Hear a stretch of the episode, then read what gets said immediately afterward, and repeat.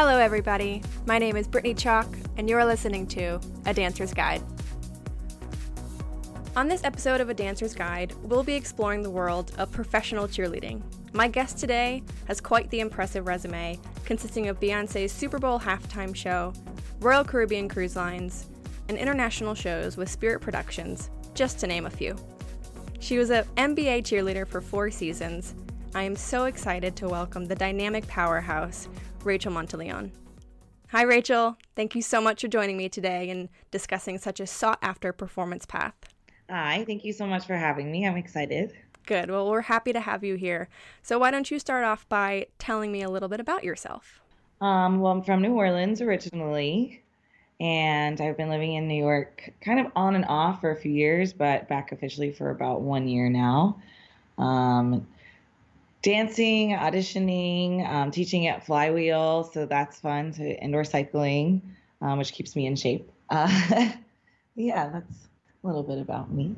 Well, I guess before we start talking about your professional cheerleading, um, can you take me through your unique dance journey? So I started out at the age of three um, in ballet with a little bit of tap, like once a week, I think. And then kind of through high school, thought I wanted to be a ballerina. And then my body changed, and then my mind changed.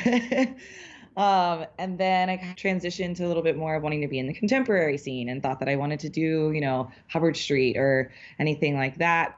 And um, when I got to Oklahoma City University, is kind of when I got really into jazz and musical theater. And it's just kind of been like a gradual transition of different styles, which is, I feel like now has kind of helped me become more well rounded. And then when I transferred to LSU, is when I kind of started getting into hip hop more and street jazz and things like that. And uh, kind of was a world that I didn't know that much about and so it was a little overwhelming at first but it was i loved it so much more than anything else i'd been in. And so that's kind of when i decided i wanted to keep pursuing that style and really get better at it and hone in on it. Amazing. That's incredible. I guess to kind of go along with your experience with the whole hip-hop scene um, and wanting to gain more knowledge in that area is that sort of one of the reasons you gravitated towards being a professional cheerleader? Yeah, so it kind of started with the coach of the LSU Tiger Girls had a studio in Baton Rouge, and so that's where I started going to take classes that weren't um, just ballet or anything else. I mean, she had that as well, but it was where I could find that style kind of at its I feel like the best you could find in the area was from her. And so that's kind of what piqued my interest. And so I actually I'd auditioned for the Tiger Girls and didn't make it and was super upset about it. And then saw that the Hornets were holding auditions. And I was like, well, let me go and try and get paid for this instead. and so that happened. yep, that makes total sense. Might as well get paid for something you love doing. Exactly. Well, can you tell me a little bit about uh, all the rest of your amazing credits that you've done? You've sent me your resume, so and I know you personally, um, so I know you've done a lot. We worked at Busch Gardens together, and uh, you worked on Royal Caribbean, right? And I know that you've worked in Japan as well, and I'm I'm excited to hear. Yeah, I mean, outside of of the NBA, um, yeah, Tokyo is probably one of the coolest experiences I've had more recently. With the last two Christmases, I did a Christmas show out there, and we were there for about two weeks and we'd have about two shows a day sometimes one show a day. Um, so we had enough time to really explore and see a lot around the city. I mean we didn't get to go very far but i mean we fell in love with it to the point that we were like i want to move here. I want to live here. This is amazing. Um, but yeah that was kind of the coolest like travel opportunity i've had through dance other than like the ship was amazing um, doing royal caribbean we did eastern and western caribbean um, three shows on that ship. One is now gone. It was a super outdated magic show, but it was it was fun. But it was definitely time. It was time. um, and then what else? Busch. I mean, yeah, Busch Gardens was. These are kind of scattered and out of order, but whatever. Uh, was I mean, you know, we have family now. All all of our friends kind of are from there now, and it was just four months or two months with some of them of our lives that somehow sparked this magical New York family that has evolved into so much more. Um, which is the coolest thing about all of these dance opportunities is like the family you get out of it. Yes, well said. You know, hearing about everything that you've done and accomplished, I think to those listening, some of the things that you've done might be others' ultimate dreams. And I'm curious to see if you feel as though you've had a successful career. I definitely do. Like I feel successful up until this point, you know. I, I, but I'm always like wanting more and reaching for more. Um, yeah, I'm really proud of the accomplishments. And like sometimes I I took the NBA for granted because it was like it was New Orleans, so I don't know for whatever reason it didn't seem like as big of a deal.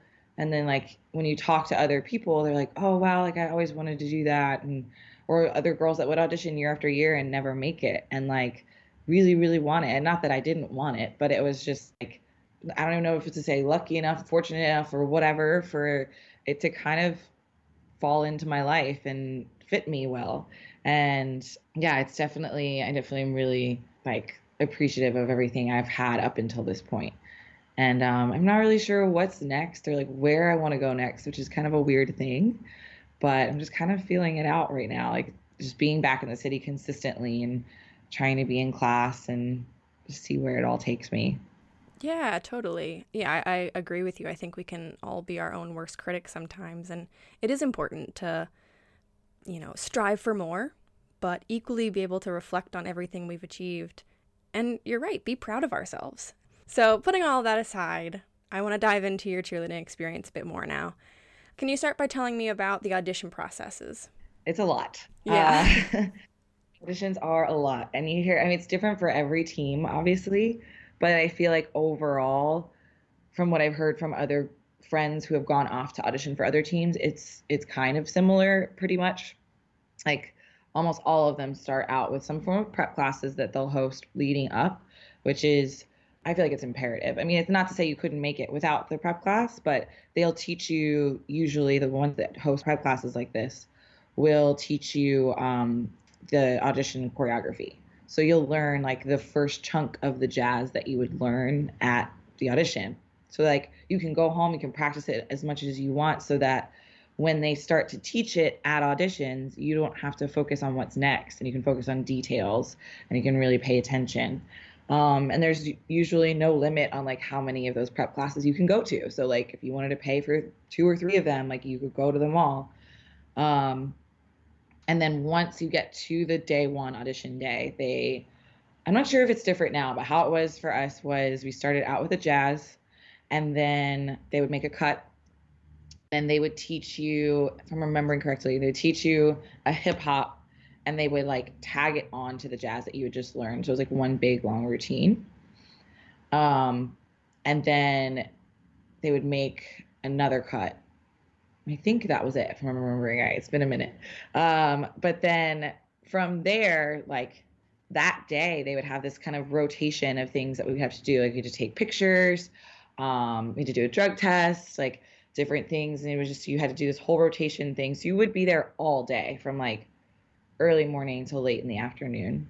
Um, and then once you made it through the first day of audition, they would have kind of a boot camp week, which most seem to have that, where it's like a few days, and they'll teach you full routines, a full jazz, a full hip hop, and they'll usually kind of incorporate like, oh, but like you and your group can like come up with the first four eight counts of intro, and it kind of also lets them see how you work with a team, and then um, yeah, they do like a photo shoot, they do a boot camp to like to see how, you know, how in shape you really are, and also even if you're not, how willing you are to like push yourself, and um, then like same with the video shoot and photo shoot to see how you work in front of the camera, things like that. So it's a really good way for them to get a full taste of how you would fit into the team. And then they have a final where you have to come kind of like full like full hair and makeup, full like audition outfit again. People some wear like their first audition outfit again. Some people would like come with a jazz outfit and a hip hop outfit and whatever. And they also would do solos. So you had to like come up and present a solo in like your style of choice. Um, so they could get a little bit of more of a taste of who you are as a dancer that maybe is outside of the dance team style. It's a lot. It's a lot, a lot. But yeah, that sounds like a lot. Everything in one day. I didn't realize you would go from doing the dances to straight into a photo shoot, and you really just have to be on point all day. Wow. Honestly, I have no experience as a cheerleader whatsoever, professional or anything. Um, so everything that you're saying, I'm I'm learning for the first time. So yeah, thank you for that. How many people actually make the squad? Um, anywhere from it was 18 to like 24 is kind of the range. Um, 18 is a little small. It just makes things hard come like full season. It doesn't give much people any opportunity to have a day off when they're 40 plus home games. But yeah, I'd say they usually average like 20 to 24. Yeah, and do they have like substitutes? Like what if someone gets injured or is there a backup? Um, no, and that's why like kind of going a little bit bigger is is usually sort of in their benefit of like for games you'd have you know however many girls were on the court as well as promo girls that are walking around the arena doing like taking pictures with fans and stuff like that. Um, and then you usually have a couple girls that are off. And so those girls that are off are kind of also you're like in a sense swing where like if you really need someone and someone's really sick like you got to hope that they're not out of town or something yeah that makes sense cool well you also said about having your home games. Did you just perform at home or did you travel with the team to away games? So overall, we only performed at home, but um, every once in a while they had opportunities. Like for the Hornets, my second year, we got to go for like a preseason game that was in Mexico City, and it was the Hornets versus Magic, and so it like takes both the teams outside of like their hometown and like puts them in another location to kind of like promote the games like worldwide. And so then they will pull like I think we were technically the like hosting team. So we um, were the dancers that went. Had like the Magic been the hosting team, then their their dancers would have gone. Um, and then same with there's just other travel opportunities that take you all over. Um, we like we got to go to Shanghai and Beijing, um, which was really cool. It was about I don't know, maybe about a week and a half when like split half and half. We went to both cities and we were there to promote the World Games. So yeah, they brought like eight of us to go and perform at these different NBA events. So it's not games necessarily, but it's still just like promoting the NBA in general. Yeah, that sounds like amazing opportunities that they were able to provide you and experiences. How many dances were you expected to, I guess, retain and learn for these live performances? Like, what was your repertoire like? I wish I knew the exact number because now I'm kind of curious. But um, like, I kind of tried to like really think about it, and I was like, it's got to be at least 20 plus that we learned because we would repeat dances um, no more than like two or three times. If you have 40 games, so like somewhere in there, like some of them would be like holiday dances that you'd only do once, like Halloween or Christmas or something like that, or like um, but at the very beginning of the season, it was kind of overload because we had to learn what's also called a hot timeout. So when the game's like super exciting and like we go hot, then you um, would have to go out onto the court and perform these dances. And it was like I think four or five of them that we had to memorize, but they repeated. It was like so many eight counts that would just repeat over and over again, and then you would freestyle. So it wasn't like a full full routine but you had to like memorize formations as well and know like where you would go in that formation if they called that certain formation out for you to go out to the court. And then um, you would also learn a big chunk of dances that they would bring. They have conventions like uh, there's one called pro action that happens in vegas that's open to any dance team professional and i think college as well um, where they can go and they'll send like their dance captains or like a few girls on the team to learn a huge chunk of choreography and then they bring it back to their team and teach it to them. And especially in NBA, like it's not like we're competing against other dance teams, so it doesn't matter if you're doing the same routine. And like you might put it into different formations, like you might do like a slightly different approach to it. So it's kind of an interesting thing to see when other teams did the same routines as us. But it's a lot. It's definitely a lot. It's got to be up there, like somewhere around 20 or so overall. Yeah, that's that's a lot to remember.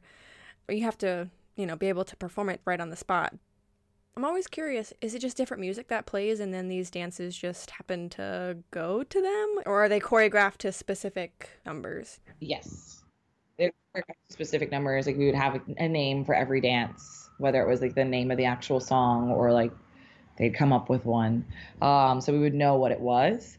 And we okay. also would film all of them during um, rehearsal, which this was kind of pretty new. They, you know, they used to just have to memorize all of it. But I think it was like my second year on the Hornets, they started filming every time we learned a dance. They would film it like the last time we did it full out so that we could have all of that on file to know, you know, because we might learn that dance and not do it for a couple months. So you have to like come back to it. you'll have a rehearsal before that, but before that rehearsal, like sometimes I literally would be like, "How's this dance start?" Couldn't tell you. Like, don't even know if it's the right or the left foot. I, I have no idea. so you just start all over, go back and relearn this choreography kind of from video. It's always nice to have a record, I guess, to kind of go back and look at. Can you describe what it's like performing for an entire arena of fans? There's really nothing like it. Like it's so much fun. Um, there's a different feel to that in stage. You know, you're you're a little bit more immersed, and it's like you have fans all the way up in the 300s. Like you can't forget about them too. You know, I mean they always say don't forget about the balcony, but that's a whole nother level of balcony. I remember my first couple games. Like it's hard to not get turned around. Like what's front? And usually, especially if you did two dances in one game, you would decide, you know, the first dance would start facing one way and the second dance would start facing the other. And they would use they would all flip to face both sides at some point, but usually like if you started facing the front, you were there most of the time. And so that way it gave all the fans a little love. And we had like you'd be like okay we're going to face the flags that are over here for the first one. And then we're going to face like the table of like all the people on like headsets and everything. We're going to face all of them um, like the announcer and everything like their table for the second one. And it's like what? Every time we'd be going out they'd be like are we facing the table or the flags? What do we do? Yeah i didn't even realize that you would have to change directions it is like a circle so you have to play to every audience and every angle that's something I didn't even think of. Something I've always personally wondered and never got the chance to do is dancing with pom poms difficult? Like, did you ever drop yours? I never dropped mine. People definitely have. Um, it's not difficult, it's just weird at first. And then it's almost like a weird transition going without them. Like, when, because so much of the time, whenever we would go out and they'd be like, okay, just go freestyle, you'd have your pom poms. And like, so it started to be like, what do I do with my hands? Like if I don't have them, like it's almost like a clutch. but no, it's it's. I mean, but it is also more of a challenge because you have to keep things so much like crisper and cleaner because it's more obvious if someone's wrong or late or you know the angle's off because you have this massive shiny thing in your hand. So it's like not necessarily more challenging in, in the sense of actually holding them, but just like you have to really be on your mark with them in your hands. Huh. Thank you. I honestly like I don't know any of this, so it's such a foreign concept to me. But you're right, it is like this shiny ball that you're wrestling around and you better be in the right position with it or someone's going to look at you and oh, they're in the wrong spot. They're out of line. So, yeah. I know you said a, a lot about the events that you attended during your time with the NBA. Alongside those events and entertaining at games, what were some of your other duties off the court? Um, so we always had uh, rehearsals, we practices twice a week. Um, for us, it was always on Tuesday, Thursday nights, and we would also it was we were I mean very fortunate because I know other teams don't have this, but we would start out with a personal trainer for an hour. Um, so it was like almost like no excuse to not be in shape because you had a personal trainer twice a week, uh, and they separate us into smaller groups of like eight girls so you could get more like you know one-on-one focus. And then from there you would also then have your two and a half hour three hour rehearsal to follow it. So it was, little, it was exhausting. By the time you got to that last hour you're like what what's next um, and then also just being in the gym and being in shape on your own was also a requirement i mean some people needed to go less than others if you're fortunate enough that you didn't need to, then cool. Uh, and then also just, um, I feel like especially in New Orleans, presenting yourself in a professional manner around the city. Like the more years that girls were on the team, the more not, I mean, not even in the sense that you're like fully recognized, but you could be like if you were out in a club. Like we weren't allowed to like fraternize with like the players.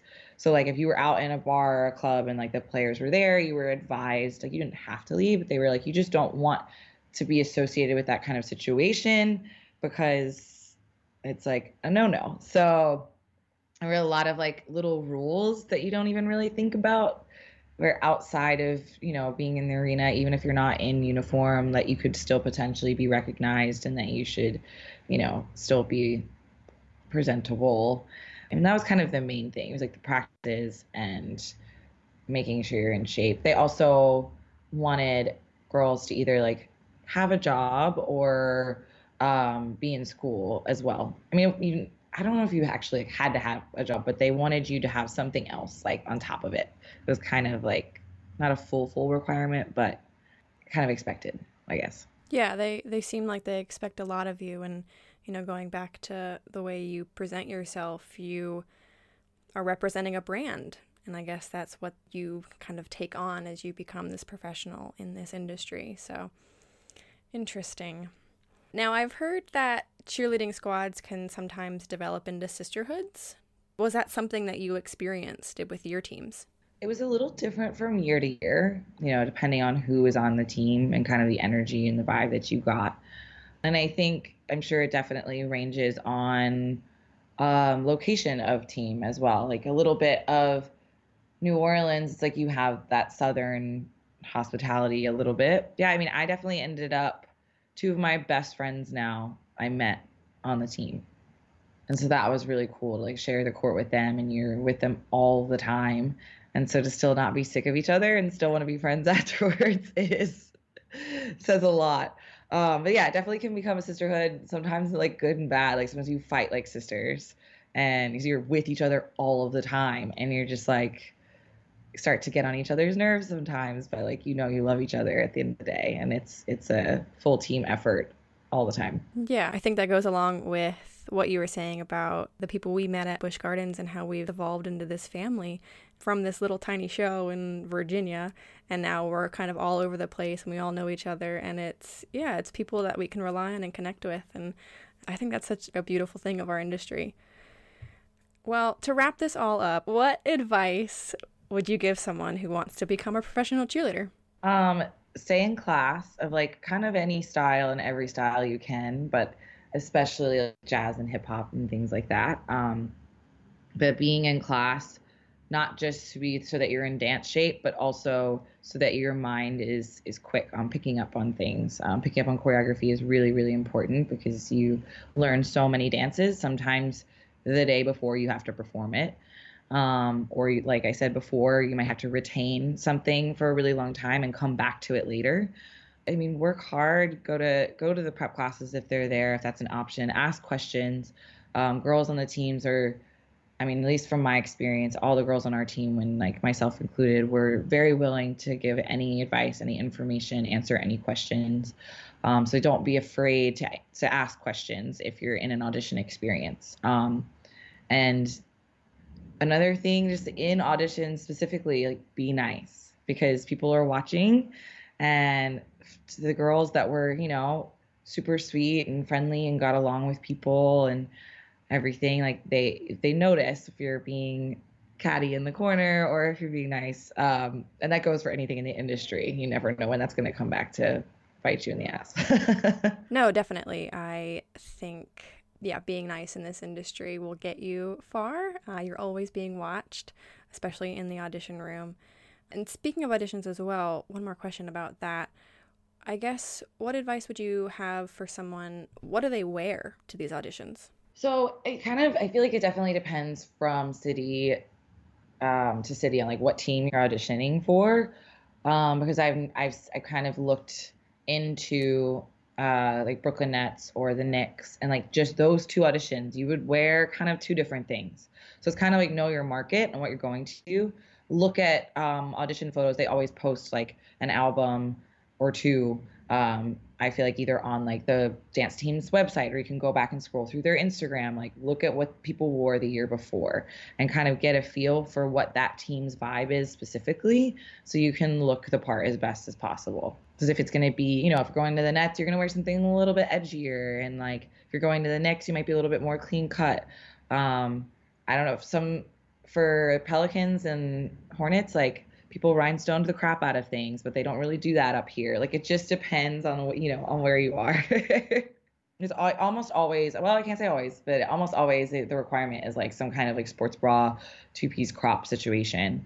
Um, but they'll all have their own like specific requirements. Well, that was all incredible advice.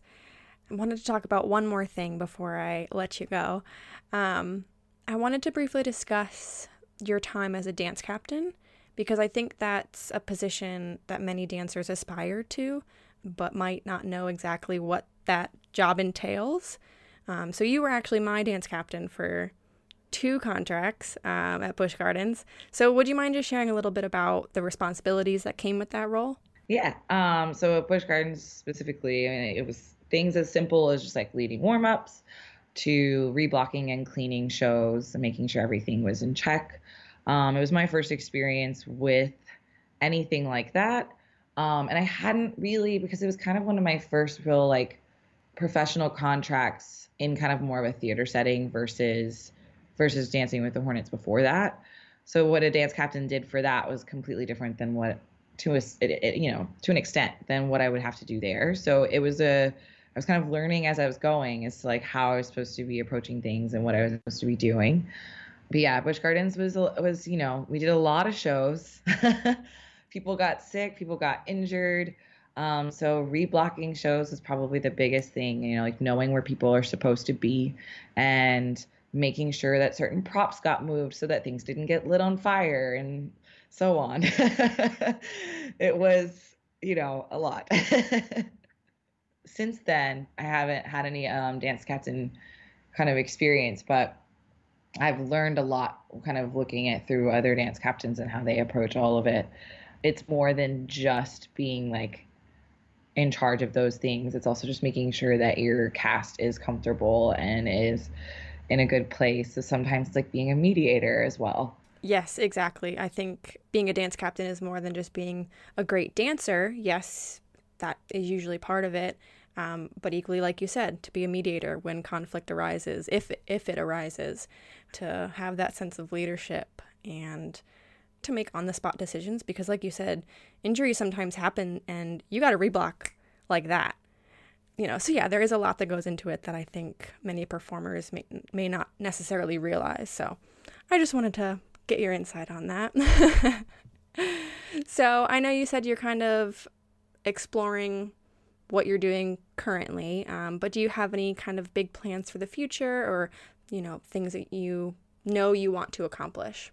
So right now, I'm actually coming out of injury. So I've been a little bit on a hiatus. Um, and I've been, you know, slowly getting back into dancing and uh, auditioning and things like that. Um, so I kind of need to come back to what my original goals were last year before I got injured. I had a herniated disc, put me out for like six months. It was very frustrating and annoying. Um, but we all face that, and um, so it's it's how you pick yourself back up and where you start start off from where you were. You pick up somewhere new, whatever it is.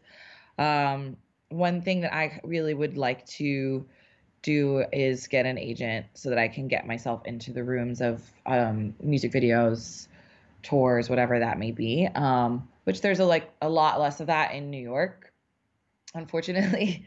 But um, but definitely like music videos and stuff like that still for sure happens here, or just film and TV. Like they need dancers for stuff like that all the time. But a lot of that is having an agent to get you into that room to even know that that audition even happened. Um, so that's kind of my big kind of thing that I will I'm looking forward to working on and getting back into. Yeah, that's a great goal to have for yourself and I think one that you should just keep striving for because I know you can do it. I I know what you're capable of and I know coming back from an injury is is difficult, but if anyone can do it, you can. Well, we've covered so much in this episode. Would you mind just sharing uh, some ways listeners can follow what you're going to be doing in the future? Um, so mainly mainly Instagram. I feel like I'm barely on Facebook anymore. Um, so it's just at the Monte, M O N T E. Um, and yeah, I post my classes if you ever want to come take it flywheel and check that out. I can I can guest you in, come check it out for the first time. Um, and yeah, any you know things I have coming up dance wise and stuff like that is kind of Instagram's probably the main way that I would be kind of posting about that kind of stuff. Cool. Well, it has been such a pleasure to have you on the A Dancer's Guide podcast, and I just thank you for sharing all of your experience. I've learned so much, and I hope that everyone listening has learned something as well. Thank you so much for having me. To everyone involved in the A Dancer's Guide podcast launch, from listeners to guests to my amazing support system, I cannot thank you enough. Stay tuned for more episodes coming soon. And for now, you can follow us on Instagram at A Dancer's Guide Official, check out our Facebook page, and to subscribe to the A Dancer's Guide community, please visit adancersguide.com. Always remember stay confident, be humble. Thanks for listening. Until next time.